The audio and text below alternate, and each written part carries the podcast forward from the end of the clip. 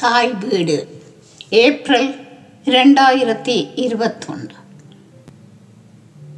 தொன்மையை தேடி ஐந்து. வேளிர் கபிலரும் இருங்கோவேளும் செல்வநாயகி ஸ்ரீதாஸ். இருங்கோவேள் இருங்கோவேள் பதினெண்குடி வேளிருள் ஒருவன். இவன் வேளிர்குடியில் ஐம்பதாவது மன்னன் என்று ஏற்கனவே கண்டோம். இருங்கோபல் தமிழகத்தின் வடபகுதியில் உள்ள எருமையூரில் இருந்து அரசாண்டான் என்று அறியப்படுகிறது. வடபான் முனிவன் தடவினுள் தோன்றி செம்பு புனைந்து இயற்றிய சேல் நெடும் புரிசை என்னும் பாடற்பகுதிக்கு பலரும் பலவாறு விளக்கம் கொடுக்க முனைந்தாலும் இப்பாடலுக்கு மேற்கு மலை தொடர் பகுதியினர் நாற்புறமும் மலையால் சூழப்பட்ட இடைநிலத்தை தடவு என்றும் கோட்டம் என்றும் வழங்குவதால் முனிவன் தடவு என்றது முனிவன் ஒருவன் இருந்த இடைநிலம் என்றும் அந்நிலத்து வேளிர் தலைவன் ஒருவன் அப்பகுதிக்கு கிழக்கே புலிநாடு என்றும் பன்னாடு என்றும் வழங்கிய இன்றைய கன்னட நாட்டு வேந்தனை வென்றது பற்றி புலி கடிமாய் எனப்பட்டான் என்று கொள்வது நேரிதாக தோன்றுகிறது என்று கூறும் வித்வான் ஔவை துரைசாமி பிள்ளை அவர்களது உரை மிகவும் பொருந்துவதாக உள்ளது. அக்காலத்தில் அப்பகுதியை ஆண்ட ஆந்திர சாத்தவாகன வேந்தருள் ஒருவனான புலிமாய் என்பவனை இருங்கோபல் வென்றிருக்கலாம். மேனாட்டு அறிஞனான டொலமியும் புலிமாய் வேந்தனை பற்றி குறிப்பிட்டுள்ளார். சாத்தவாகனர் என்னும் மன்னர் குடியினர் கிறிஸ்துவுக்கு முற்பட்ட மூன்றாம் நூற்றாண்டிலிருந்தே இப்பகுதியில் ஆண்டதாக அறிய கிடக்கிறது. நரசிம்ம பல்லவன் போரிட்டு வென்ற சாளுக்கிய நாட்டு புலிகேசியையும் இவ்விடத்து நாம் நினைவில் கொள்ளுவது பொருந்தும். ஔவை துரைசாமி பிள்ளை அவர்களது கருத்துப்படி வேளிர் குலத்தவர் ஆதியில் அக்காலத்து தமிழகத்தின் வடமேற்கு பகுதிகளில் தமது ஆட்சியை தொடங்கி பிற்காலத்தில் தமிழகத்தின் பல பகுதிகளிலும் குறுநில மன்னர்களாக ஆட்சி புரிந்தனர் என்று கொள்ளுவது ஏற்றுக்கொள்ளத்தக்கதாக உள்ளது. பிற்காலத்து இருக்குவேள் அரசர்களை சங்ககால இருங்கோபுடன் தொடர்பு செய்து கூறும் ஆய்வாளர் ஆரோக்கியசாமி அவர்களுடைய கருத்து ஏற்புடையதாக இல்லை. இவ்விரு குடிகளுக்கும் யாதொரு தொடர்பும் இருப்பதாக தெரியவில்லை. பெயர்களில் காணப்படும் ஒற்றுமை காரணமாக ஆரோக்கியசாமி அவர்கள் இவ்வாறு கருதியிருக்கலாம். இருங்கோவல் வரலாற்று பிரசித்தி பெற்ற தலையாளம் காணத்து போருடன் நேரடியாக தொடர்புண்டார் தலையாளம் காணத்து போர். இவ்விடத்திலே தலையாளம் காணத்து போர் பற்றி சிறிது பார்ப்பது பொருத்தமாக இருக்கும். சங்க காலத்தில் நடந்த போர்கள் பலவற்றுள் புலவர்கள் பலராலும் பாடப்பட்ட போர் இதுவாகும். தலையாளம் காணம் என்னும் இடம் தற்காலத்தில் திருவாரூர் மாவட்டத்தில் உள்ள கானம் என்பது காடு. பிற்காலத்தில் இவ்வூர் தலையாளம் காடு என்று அழைக்கப்பட்டது. அரச விரிவாக்க காலத்தில் முடியுடை வேந்தர்களான சேரமான் யானைக்கட்சே மாந்தரஞ்சேரல் இரும்பொறையும் சோழன் கிள்ளி வளவனம் திதியன் எழினி எருமையூரன் இளங்கோவேண்மான் பொருணன் ஆகிய வேளிர்களுடன் இணைந்து இளையோன் ஆகிய பாண்டியன் நெடுஞ்செழியனை இழிவாக பேசி போர் தொடுத்தனர். தலையாளம் காணத்தில் அவர்களை எதிர்கொண்ட பாண்டியன் நெடுஞ்செழியன். எதிரி படைகளை முறியடித்து அவர்களது அரச சின்னங்களான முரசு வெண்கொற்ற குடை யாவற்றையும் தனதாக்கிக் கொண்டான் என்று அகநானூறு முப்பத்தி நான்காவது பாடல் கூறுகிறது. இப்போர் குறித்து பாண்டியன் நெடுஞ்செழியன் பாடிய பாடல் ஒன்று புறநானூற்றில் இடம்பெற்றிருக்கிறது. அக்காலத்தில் அரசியல் வஞ்சினம் உரைத்தல் சங்ககாலம் மன்னர் உயர்வாக கொண்டவை போன்ற பல அரிய செய்திகள் இப்பாடல் வாயிலாக அறியப்படுகிறது. பாடல் வருமாறு. நகுதக்கனரே நாடு மீக்குறுனர் இளையன் இவன் என உளைய கூறி படுமணி இரட்டும் பா அடி பனைத்தாள் நெடுநல் யானையும் தேரும் மாவும் படை அமை மறவரும் உடையம் யாம் என்று உரு துப்பு அஞ்சாது. உடல் சினம் செருக்கி சிறு சொல் சொல்லிய சினம் கெழு வேந்தரை அருஞ்சமம் சிதைய தாக்கி முரசமொடு ஒருங்கு அகப்படேன் ஆயின். பொருந்திய என் நிழல் வாழ்னர் செல் நிழல் காணாது. கொடியன் எம் இறை என கண்ணீர் பரு பரப்பி குடிப்பழி தூற்றும் கோலேன் ஆகுக. ஓங்கிய சிறப்பின் உயர்ந்த கேள்வி மாங்குடி மருதன் தலைவனாக உலகமடு நிலைய பலர் புகழ் சிறப்பின். புலவர் பாடாது வரைக என் நிலவரை. புறப்போர் குன் புன்கண் கூற இறப்போர்க்கு ஈயா இன்மையான் உறவே. இறப்போர்க்கு ஈயா இன்மை யான் உறவே என்று புறநானூற்று பாடல் எழுபத்தைந்தாவதில் தலையாளம் காணத்து செருவான்ற பாண்டியன் பாடியிருக்கிறான். இந்த பாடலின் பொருள் வருமாறு இவன் ஆளும் நாட்டின் பெருமைகளை மிகுத்து கூறுவர் என்றும் என்னை இளையவர் என்றும் மனம் வருந்தும்படி கூறுபவர்கள் நகைப்புக்கு இடமானவர்கள். யானை குதிரை தேர் காலால் படைகளை உடையவர்களாக செருக்குற்று எனது பெருவலிக்கு அஞ்சாது சின்னத்தனமாக பேசிய இவ் அரசர்களது படையை போரிலே சிதைந்து ஓடும்படியாக தாக்கி அவர்களின் அரச சின்னங்களாகிய முரசுகளையும் வெண்கொற்ற குடையையும் நான் கைப்பற்றுவேன்.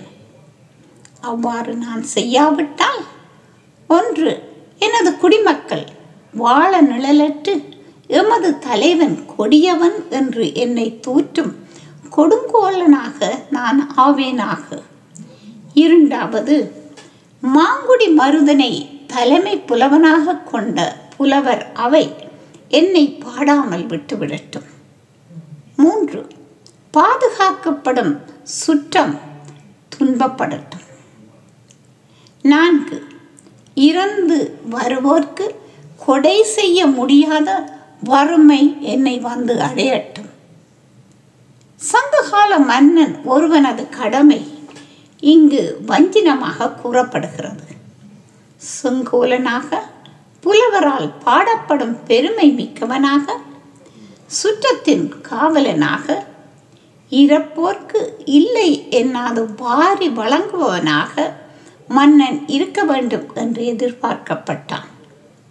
இப்போர் வெற்றியின் காரணமாக நெடுஞ்செழியன் தலையாளம் காணத்து செருவென்ற பாண்டியன் நெடுஞ்செழியன் என்று வரலாற்றில் இடம்பெற்றான் இப்போர் இருங்கோவலுக்கு பெரும் தோல்வியை தந்தாலும் வேளிர் வரலாற்றின் காலத்தை கணிப்பதற்கு இது ஒரு சான்றாக அமைந்தது. பாண்டியன் நெடுஞ்செழியன் காலம் ஆய்வுக்குரிய ஒன்றாக உள்ளது. நெடுஞ்செழியன் என்னும் பெயரால் ஒன்றுக்கும் மேற்பட்ட மன்னர்கள் வாழ்ந்திருக்கிறார்கள். ஆய்வாளர்கள் பாண்டியன் நெடுஞ்செழியன் காலத்தை இரு வகையாக கணிக்க முயன்றுள்ளனர். சிலப்பதிகாரத்தில் ஆரியப்படை கடந்த நெடுஞ்செழியனுக்கு இவன் முன்னோனாக குறிப்பிடப்படுகிறான். ஒன்று சிலப்பதிகாரத்தில் ஆரியப்படை கடந்த நெடுஞ்செழியனை குறிப்பிடுகையில் இளையராயினும் பகை அரசு கடியும் செருமான் தென்னர் குலன் குல முதல் ஆகலின் என்று சிலப்பதிகாரம் அந்தி மாலை சிறப்புச்சை காதை கூறுகிறது. தலையாலங்கானத்து செருவென்ற பாண்டியன் நெடுஞ்செழியனை இது குறிப்பதாக கொண்டால் அவன் ஆரியப்படை கடந்த நெடுஞ்செழியனின் முன்னோன் என்று முடிவுக்கு வரலாம். இரண்டாவது கிறிஸ்துவுக்கு முற்பட்ட மூன்றாம் நூற்றாண்டுக்கு உரியதாக மதிக்கப்படும் மாங்குளம் கல்வெட்டு நெடுஞ்செழியன் பெயரை குறிக்கிறது. இந்த கல்வெட்டு வாசகம் வருமாறு. நந்த சிறி குவன் என்ற சமண துறவிக்கு பாண்டியன் நெடுஞ்செழியனின் படையால் கடலன் பழுதி என்பவர் படுக்கை பொழிந்து கொடுத்தார். அதாவது பாண்டியன் நெடுஞ்செழியனின் பணியாளான கடலன் வழுதி என்பவர் நந்த சிறிகுவன் என்ற சமண துவரி துறவிக்கு ஒரு படுக்கை பொழிந்து கொடுத்ததாக இக்கல்வெட்டு சாசனம் கூறுகிறது. இந்த கல்வெட்டுரையின் தேவைக்காக வேறு உறுதியான தடயங்கள் கிடைக்கும் வரை பாண்டியன் நெடுஞ்செழியனுடைய காலம் கிறிஸ்துவுக்கு முற்பட்ட மூன்றாம் நூற்றாண்டாக இருக்கலாம் என்று எடுத்துக்கொள்ளலாம் இருங்கோவல் தலையாளம் காணத்து போரில் பாண்டியன் நெடுஞ்செழியனுக்கு தோற்றான். பாண்டியன் நெடுஞ்செழியன் காலம் கிறிஸ்துவுக்கு முற்பட்ட மூன்றாம் நூற்றாண்டாக ஏற்றுக்கொண்டால் இருங்கோவலின் காலமும் ஏறக்குறைய கிறிஸ்துவுக்கு முற்பட்ட மூன்றாம் நூற்றாண்டு என கொள்ளலாம். தமிழ்நாட்டில் நடந்த அகழ்வாய்வில் சுட்ட செங்கற்களால் ஆன கட்டுடங்களுடன் கூடிய நகர நாகரிகம் கீழடியில் கண்டறியப்பட்டுள்ளது. கிறிஸ்துவுக்கு முற்பட்ட மூன்றாம் நூற்றாண்டிலிருந்து கிறிஸ்துவுக்கு பிற்பட்ட இரண்டாம் நூற்றாண்டு வரையிலான காலப்பகுதியே தமிழ்நாட்டின் வீரயோகம் என்று கூறப்படும் சங்ககாலம் இருந்ததாக இதுவரை காலமும் கருதப்பட்டு வந்திருக்கிறது. ஆனால் கீழடி அகழ்வாய்வு சங்க காலத்தை மேலும் மூன்று நூற்றாண்டுகள் பழமையானதாக ஆக்குகின்றன. அதாவது வைகை நதிக்கரையில் நகரமாக மயமாதல் கிறிஸ்துவுக்கு முற்பட்ட ஆறாம் நூற்றாண்டிலேயே தொடங்கிவிட்டது என்பது இதன் மூலம் தெளிவாகிறது. தமிழ் இலக்கியத்தோடு அகழ்வாய்வை ஒப்பிட்டு பார்க்கும் அகல் அளவுக்கு அகழ்வாய்வு முன்னேறி இருக்கிறது. மேலும் கீழடி அகழ்வாய்வில் கிடைத்த அறிவியல் அடிப்படையிலான காலக்கணிப்புகள் தமிழ் பிராமியின் காலம் கிறிஸ்துவுக்கு முற்பட்ட ஆறாம் நூற்றாண்டு என்னும் முடிவுக்கும் இட்டு செல்லுகிறது. இதன் மூலம் கிறிஸ்துவுக்கு முற்பட்ட ஆறாம் நூற்றாண்டளவில் தமிழகம் எழுத்தறிவு பெற்ற நகர நாகரீக சமூகமாக விளங்கியுள்ளதும் உறுதியாகிறது. மீண்டும் நாம் கபிலரையும் இருங்கோவேளையும் பற்றிய கதையை பார்க்கலாம்.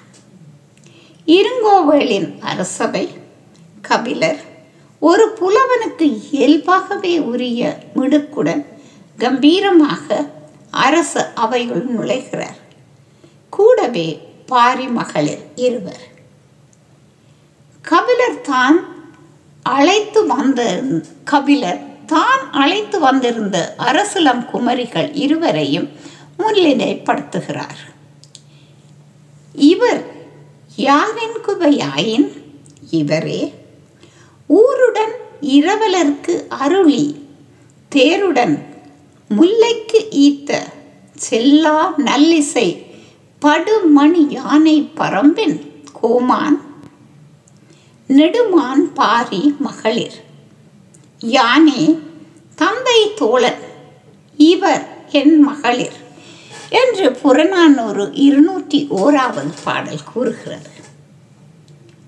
இவர்கள் யாரென்று கேட்பாயானால் தனக்கு சொந்தமான ஊர்கள் யாவற்றையும் இரவலருக்கு தானமாக வழங்கியவனும் முல்லைக்கொடி படர்வதற்கு தேரை கொடுத்தவனுமாகிய பரம்புமலையின் தலைவன் பாரியின் மகளிர் என்கிறார் கபிலர் இவ்வாறு கூறும் போதே இவர்களை சாதாரணமாக எண்ணிவிடாதே அப்பனே.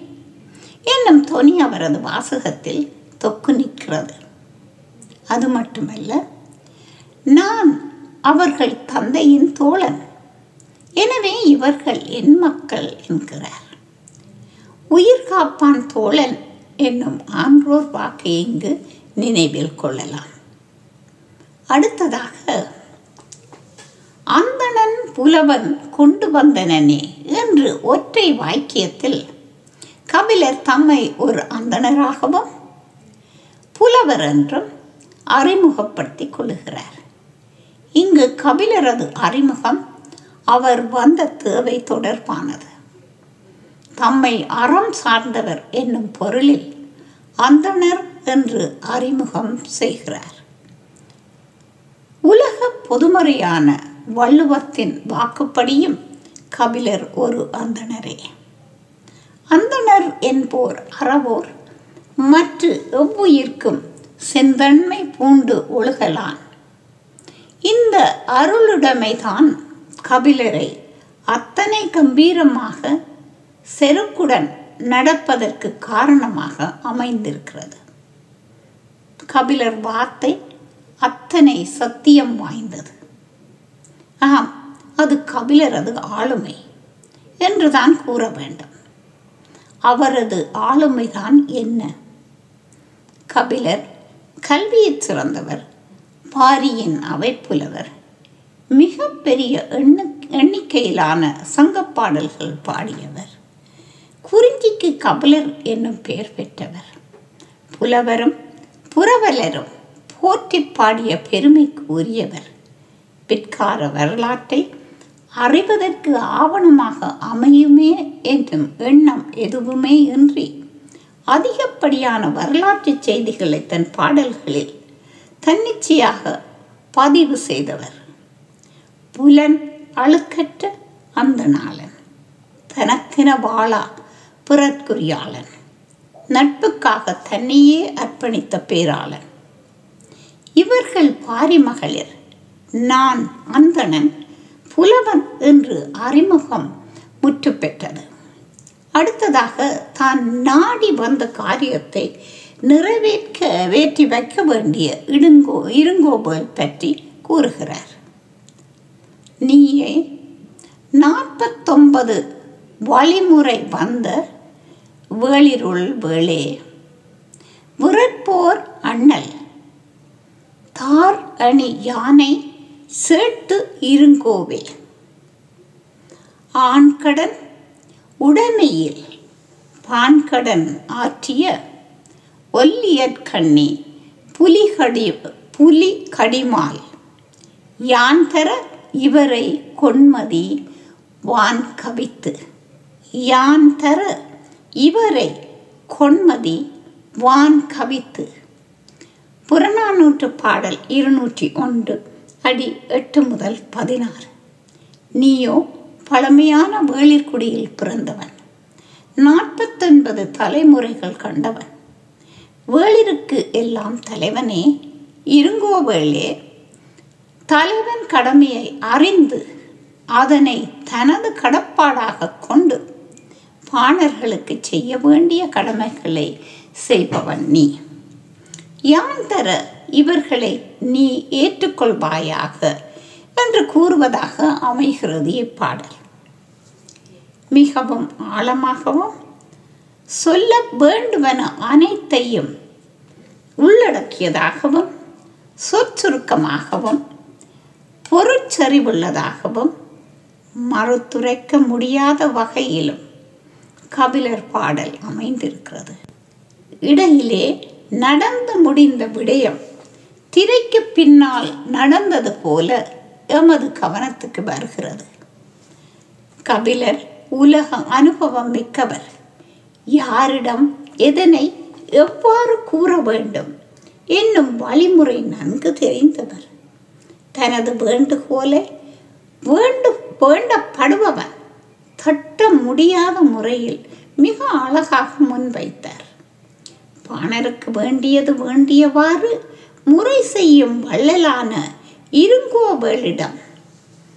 அவனோடு ஒத்த முதுகுடியில் வந்த வேள்பாரியின் மகளிரை மணந்து கொள்ளும்படி கேட்டார். அவர் கணக்கு எவ்வாறு தப்பாகியது? கபிலரின் வேண்டுகோளுக்கு இணங்க மறுத்தான் இருங்கோபல் பாரி மகளிரை நான் தர நீ மணந்து கொள் என்று அந்தலாளனாகிய கபிலர் வேண்டியும் இருங்கோபல் மறுத்துவிட்டான்.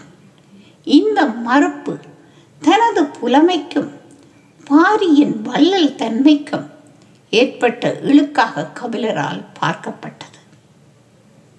இயல்பாக அவருக்கு ஏற்பட்டிருக்க வேண்டியது கோபம். எதிர்பாராத இந்த பதில் அவரை நிலைகுலைய வைத்திருக்கும். அவரது மறுபக்கம் தெரிந்திருக்க வேண்டும். ஆனால் கபிலர் நிதானித்துக் கொண்டார். கோபத்தை தன்னுள் அடக்கிக் கொண்டார். அவரது வார்த்தைகள் நிதானமாக மட்டுமல்லாமல் மிக தெளிவாகவும் வெளிவந்தன. தன் உள்ள குமுறலை மறைமுகமாக குறிப்பிடுகிறார். வெற்றி காணத்து வேட்டுவர் ஆட்ட கட்சி காணா கடமா நல்லேறு. கடறு மணி கிளற சிதறு பொன் மிளிர கடிய கதலும் நெடுவரை படப்பை. புறநானூற்று பாடல் இருநூற்றி இரண்டு ஒன்று முதல் நான்காவது அடிவரை. இருங்கோவேளே செல்வ வளம் கொழிக்கும் கொளிக்கும் உனது நாட்டில் வெட்சி செடிகள் நிறைந்த காடு. அந்த காட்டிலே வேட்டுவர்களால் விரட்டப்பட்ட மதம் கொண்ட யானை ஒன்று புகலிடம் காணாது. காலில் கட்டப்பட்ட மணி ஓசையை எழுப்பும்படி பொன் துகள்கள் எங்கும் பரவும்படியாக விரைந்து ஓடுகின்றது. வளப்பம் மிக்க நெடிய மலைப்பாங்கான இடம் கொண்டது உனது நாடு. வென்றி நிலைய விழுப்புகள் ஒன்றி இருபால் பெயரிய உருகளு மூதூர் கோடி பல அடுக்கிய பொருள் நுமக்கு உதவிய நீடு நிலை அறையத்து கேடும் கேளினி. உனது மலை மிகவும் வளப்பம் பொருந்தியது என்று கூறிய கபிலர் அடுத்ததாக இருங்கோவேளின் பரம்பரையினருக்கு ஏற்பட்ட ஒரு தீய செயலை அவருக்கு ஞாபகப்படுத்துகிறார். புறநானூற்று பாடல் இருநூற்றி இரண்டு ஐந்து முதல் எட்டாம் அடிகள். வேளே மேலும் கேட்பாயாக வளப்பம் மிக்க மலைப்பாங்கான உனது நாட்டிலே வெற்றியை நிலையாக கொண்ட புகழ்பெற்ற சிற்றரையம் பேரறையம் என்னும் பெயரால் அச்சத்தை தரும் பெரும் நகர்கள் இரண்டு இருந்தன. இந்நகர்கள் கோடிக்கணக்கான பொன்னையும் பொருளையும் கொடுத்து உன் முன்னோரின் வளர்ச்சிக்கு காரணமாக இருந்தன. இப்பழம் பெறும் ஊர்கள் இன்று அழிந்து ஒளிந்தன. அதற்கு காரணம் என்னென்று கூறுகிறேன்? கேள். நுந்தையும் நுந்தை தாயம் நிறைவுற எய்திய ஒலியற் கண்ணில் புலிகடிமால் நும்போல் அறிவின் நுமருள் ஒருவன். ஒலியற் கண்ணி புலிகடிமால் நும்போல் அறிவின் நுமருள் ஒருவன். புகழ்ந்த செய்யுள் கலாத்தலையை புகழ்ந்த செய்யுள் கலாத்தலையை இகழ்ந்ததன் பயனே.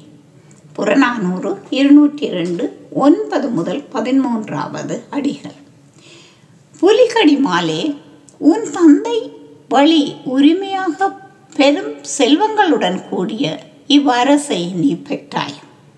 உன்னைப் போல் அறிவுடைய உன் மூதாதையருள் ஒருவன் சென்னா புலவரான கலா தலையாரை இகழ்ந்தான். உன்னைப் போல் அறிவுடைய உன் மூதாதையருள் ஒருவன் சென்னா புலவரான கலா தலையாரை இகழ்ந்தான்.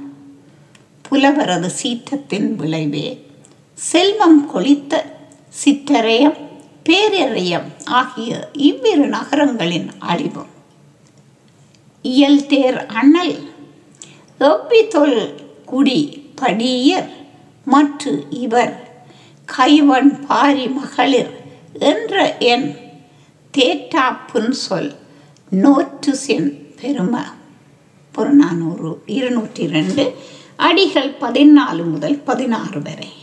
நன்கு செய்யப்பட்ட தேர்களை உடைய தலைவனே இவர்கள் எவ்வியென்னும் பழங்குடியை சார்ந்தவர்கள் என்றும் வல்லற் பாரியின் மகளிர் என்றும் கூறிய என் தெளிவற்ற சொற்களை கரு கருணை கூர்ந்து பொறுத்தருள்வாயாக.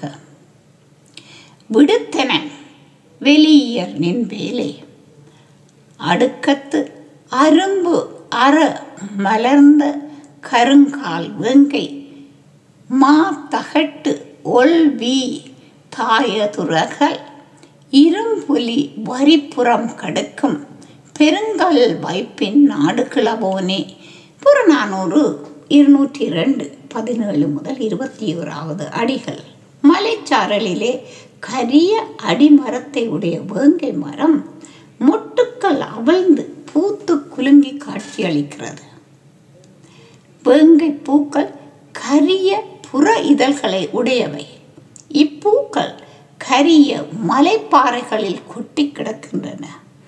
பூக்கள் கொட்டி கிடக்கும் பாறையானது பார்ப்பவர்கள் கண்ணுக்கு வரி புலியன் முதுகு போல காட்சியளிக்கின்றது அத்தகைய இயற்கை எழில் கொளிக்கும் பெரிய மலைநாட்டுக்கு சொந்தக்காரனே நான் செல்கிறேன்.